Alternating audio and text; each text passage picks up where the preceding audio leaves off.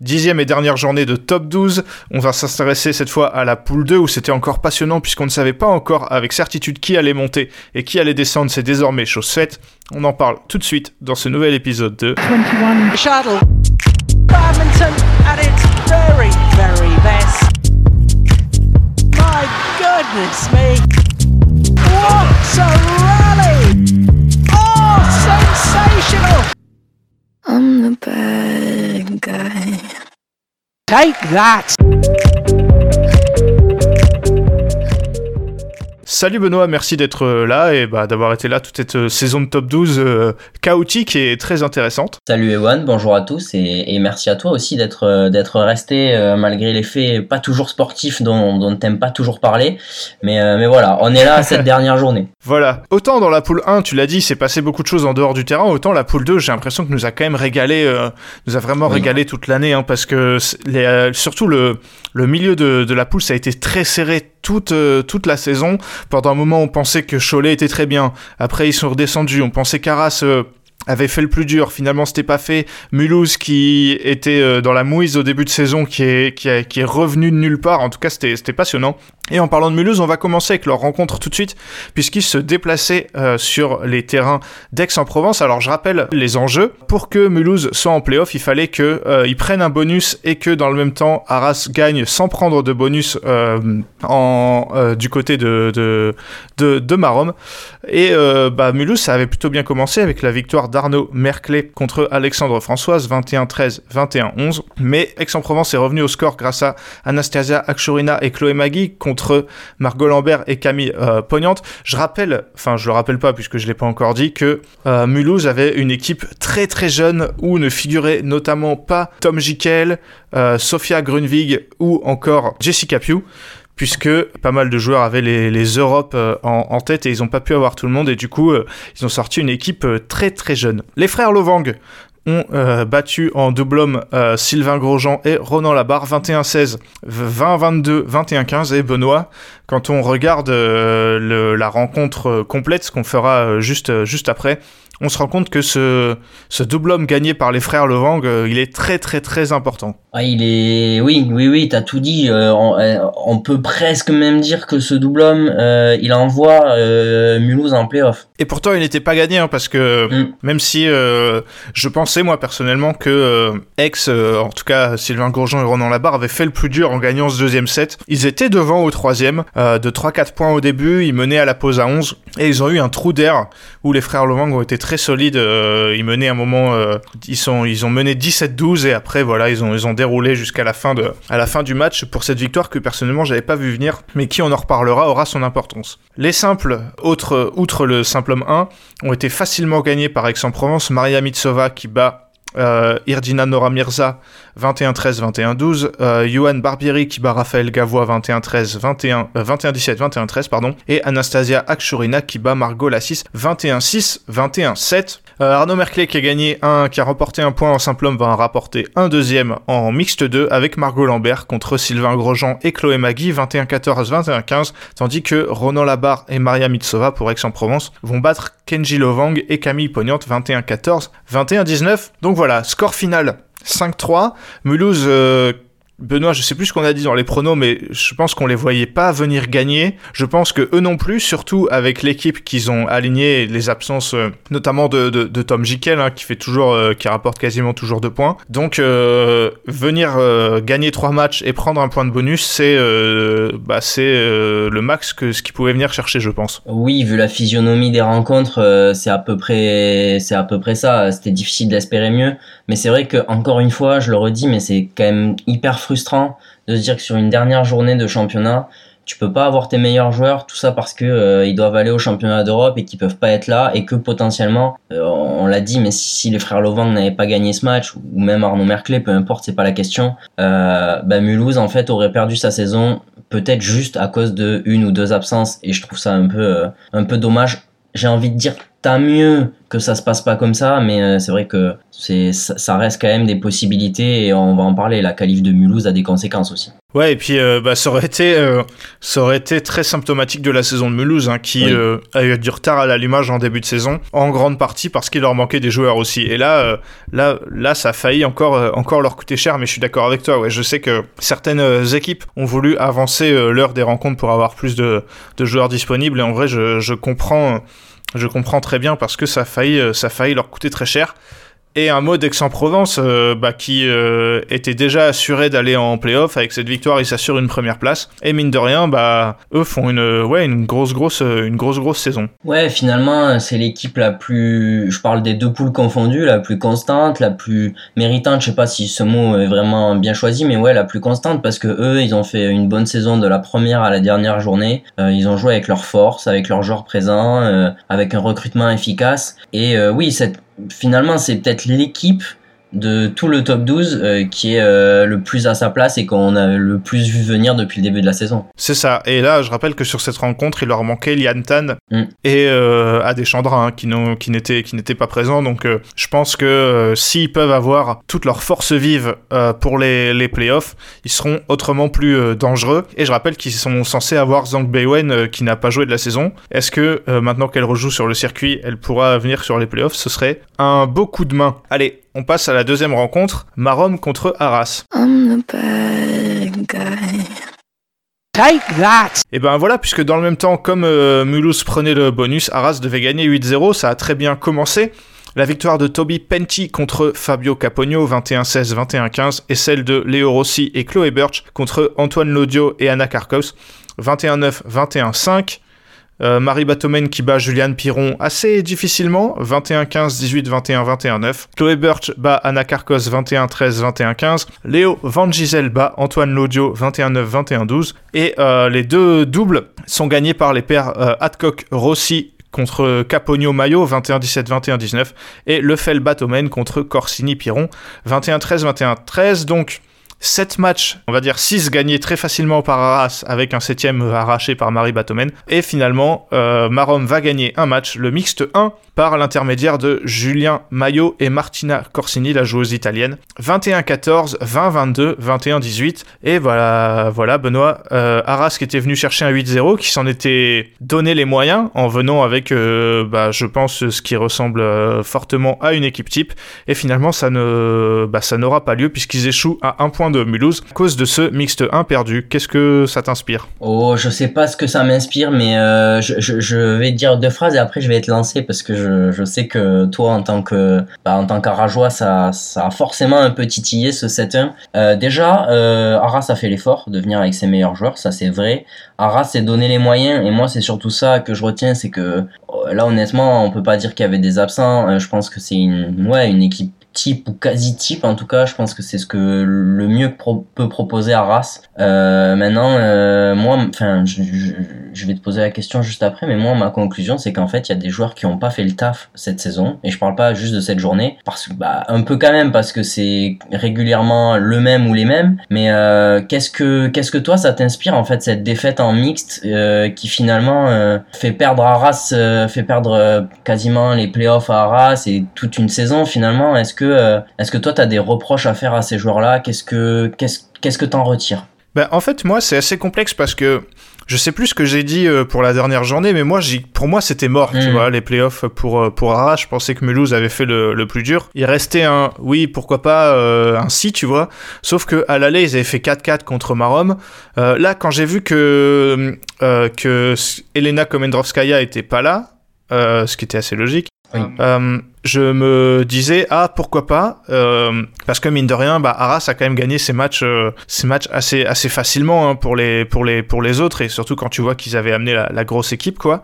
Et maintenant ce que m'inspire ce mixte 1 moi je pensais que ça allait passer euh, honnêtement, je pensais que Arras allait le, le, le gagner. Je crois qu'il menait dans le troisième. En plus, euh, Chris euh, Adcock et, et Emily Lefel. Et ce que ça m'inspire, c'est que bah, c'est un peu symptomatique de la saison d'Arras. En fait, c'est très très très symbolique ce match parce que ils ont ils ont misé quand même pas mal sur Chris Langridge et sur Chris Adcock et ça n'a pas du tout marché. Quand on fera le bilan euh, par équipe, on sortira les stats de Chris Adcock cette semaine. Mais c'est euh, famélique. Il a gagné très peu de matchs. Il a perdu des matchs importants. Il a perdu contre des des pairs ou des joueurs qui sont pas des cadors de, de top 12, même si là, Julien Maillot, c'est un très bon joueur, euh, et Martin Akorsini aussi, il y, a, rien à, y a rien à redire, mais euh, c'est, en fait, je trouve ça très symbolique que euh, ce soit finalement un peu les, les anciens Chris Hadcock et Émilie Lefel qui, bah, qui ne permettent pas à Arras de gagner, alors que ils sont un peu au centre de de la stratégie d'Arras pour cette saison qui, je pense, n'a pas marché. Et pour finir, je dirais que Arras ne perd pas les playoffs sur cette journée, hein, parce que hmm. une victoire contre 7-1, c'est leur meilleur euh, résultat de la, de la saison. Ils le perdent euh, quand ils ont une période creuse euh, au début de l'année 2022, quand ils font nul contre Marom, quand ils perdent à Talence, c'est là qu'ils les, les perdent les playoffs. Ouais, ouais, bien sûr, bah voilà, c'est, je, je partage assez ton analyse, on en parlera dans le débrief plus en détail, effectivement, mais moi je voudrais juste dire un petit mot d'Emilie Lefel, elle a quand même fait une très bonne saison. Perso, voilà, je sais c'est plus c'est plus les Chris Langridge et Adcock euh, à qui on peut reprocher des choses. Et ça aurait très bien pu être un double homme euh, avec eux euh, tu vois qui qui perd et qui fait qui fait que ça fait 7-1 ça aurait été encore plus symptomatique de la saison peut-être. Mais c'est vrai que ça, laisse des regrets quand même parce que on sait que s'il y avait eu 8-0 ben Arras avait fait avait fait le nécessaire contre Mulhouse pour être devant aux, aux confrontations directes. Et et tu perds un match qu'à mon sens tu dois ou en tout cas tu peux largement gagner au vu de la rencontre et c'est vrai que bah, ça laisse quand même une énorme frustration quoi sachant que euh, c'est Marom jouait plus grand chose sur cette dernière journée aussi. Voilà, c'est ça. Euh, bah voilà, moi je suis d'accord, je, au risque de me répéter, euh, je dirais qu'Arras n'a pas perdu les playoffs sur cette journée, puisque gagner 8-0 ça aurait été quand même une grosse perte, mais que bah, c'est ouais, des points qu'ils ont perdus parfois un peu bêtement en fin de rencontre, euh, dans d'autres rencontres, notamment à domicile. C'est là que ça leur a coûté cher. Et côté Marom, bah, quand je vois cette équipe, même cette équipe qui a pris qui a pris 7-1, ça m'embête un peu de les voir descendre, surtout quand tu vois ce qui se passe dans la poule d'en face, quoi. Parce que mm. j'espère qu'ils pourront garder certains de leurs, leurs joueurs, et pourquoi pas tous, j'en sais rien, je sais pas si euh, les deux joueurs italiens vont, vont rester, mais ouais, ça m'embête un peu de voir descendre une, quand même une équipe qui euh, aurait peut-être pu espérer mieux avec un tirage au sort différent. Bah clairement, euh, voilà, si vous l'avez pas encore écouté, allez écouter notre épisode de la poule 1 qui est sorti maintenant il y, a, y a deux jours. on le dit que potentiellement il y a des équipes dans cette poule au moins deux en tout cas à mon sens, qui se seraient probablement pas maintenues en ayant en ayant Marom euh, dans sa poule parce que je pense que l'effectif de Marom était meilleur que deux effectifs de l'autre poule.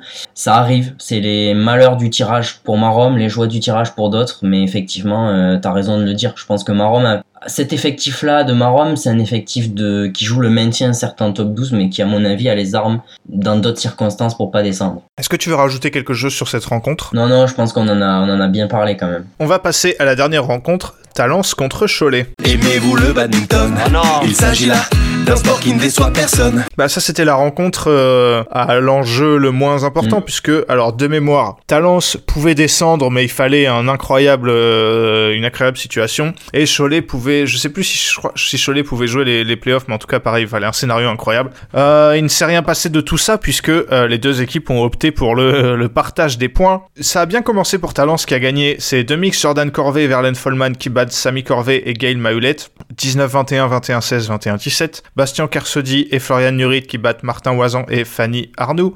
21 12, 21, 19. Côté, euh, bah, côté talent, manquait encore euh, Clara Azurmendi et, euh, et Rachel Onderich et ça leur a, bah, coûté euh, cher en, simple dame puisqu'ils ont perdu les deux. Chouei a battu Florian Nurit euh, 21-8 au troisième tandis que Gail Mahulette battait euh, Chloé Segrestan. Elias Brack en simple homme a battu Thomas Fourcade mais Lucas Clairbout a gagné son match en simple homme 1 côté Talence contre Martin Oisan. Et les derniers doubles ont été partagés entre les deux équipes. Euh, Jordan Corvée et Bastien Kersodi ont battu Elias Brack et Samy Corvée tandis que Fanny Arnaud et Chouei ont battu Verlaine Folman et Chloé Segrestan.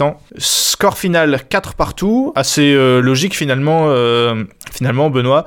On va dire que Talence, euh, malgré de nombreuses absences, on l'a dit notamment en simple dame, a fait ce qu'il fallait pour se maintenir, alors que côté Cholet, euh, la fin de saison a été très difficile. Ils ont longtemps été premiers et invaincus. Et finalement, ils ont une quatrième place, euh, un peu un retour à la réalité assez cruel pour Cholet. Ouais, c'est ça, c'est assez cruel quand même parce que ils avaient fait un très très bon début de saison. Puis il y a eu la blessure de Léa Palermo. Ils ont quand même réussi à, à tenir le rythme un temps en tout cas. Après, ça a été plus compliqué, mais c'est un retour quand même à la réalité finalement assez logique quand on voit les autres effectifs. Euh, je suis quand même content, je te cache pas, que Talence se maintienne parce que je pense que Talence avait fait des efforts de recrutement, a pas toujours eu de la réussite sur ses, ses effectifs et je trouve assez logique quand même de les voir de les voir en top 12. c'est bien aussi pour Bastien Kersodi qu'il ait gagné deux points sur cette rencontre. Je sais que ça changera pas grand chose à la saison, mais voilà. C'est un nul logique, t'as tout à fait raison. Il manquait aussi Imke van der Haar côté, côté Talence qu'on reverra probablement pas en top 12. voilà. Un match nul logique effectivement et il y avait, tu l'as dit, il y avait peu d'enjeux ou en tout cas il fallait des miracles pour qu'il se passe quelque chose euh, avec ces deux équipes donc euh, donc voilà. Look at this, look at that.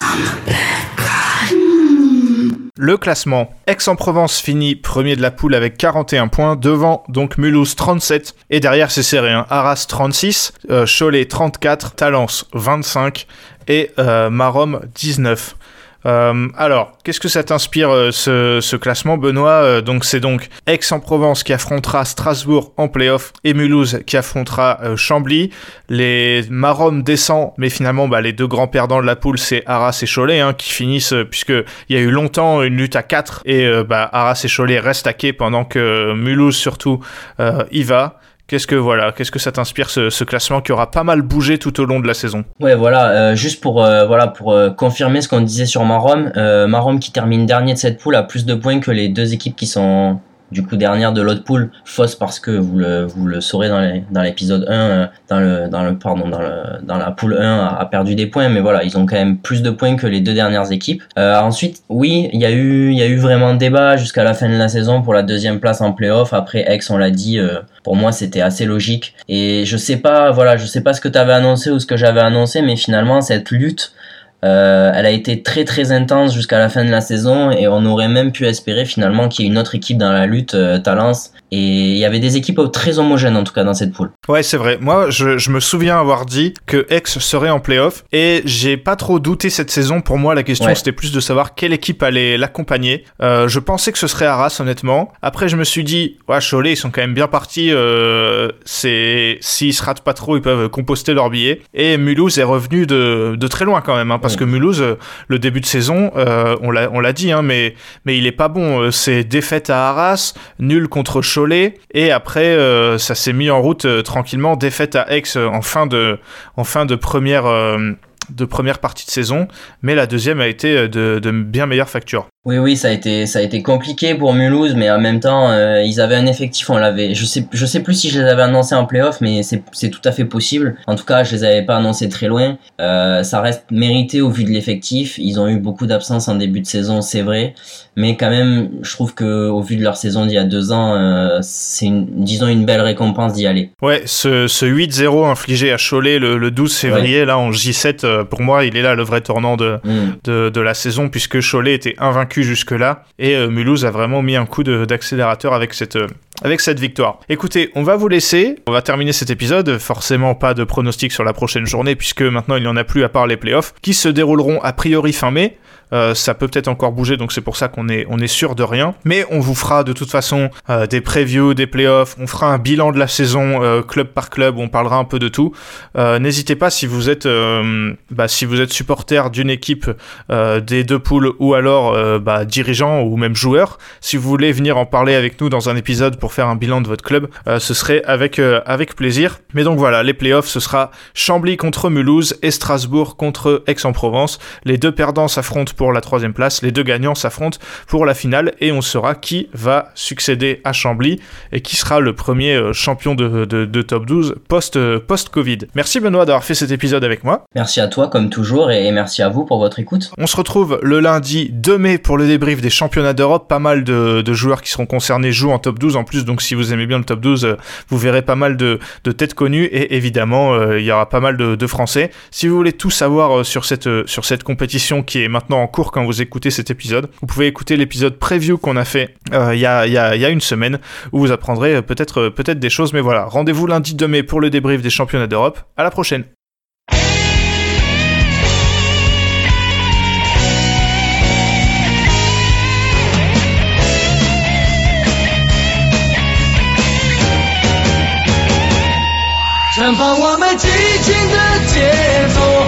把那束缚抛开的时候，共同感受这片天空带给我们的自由。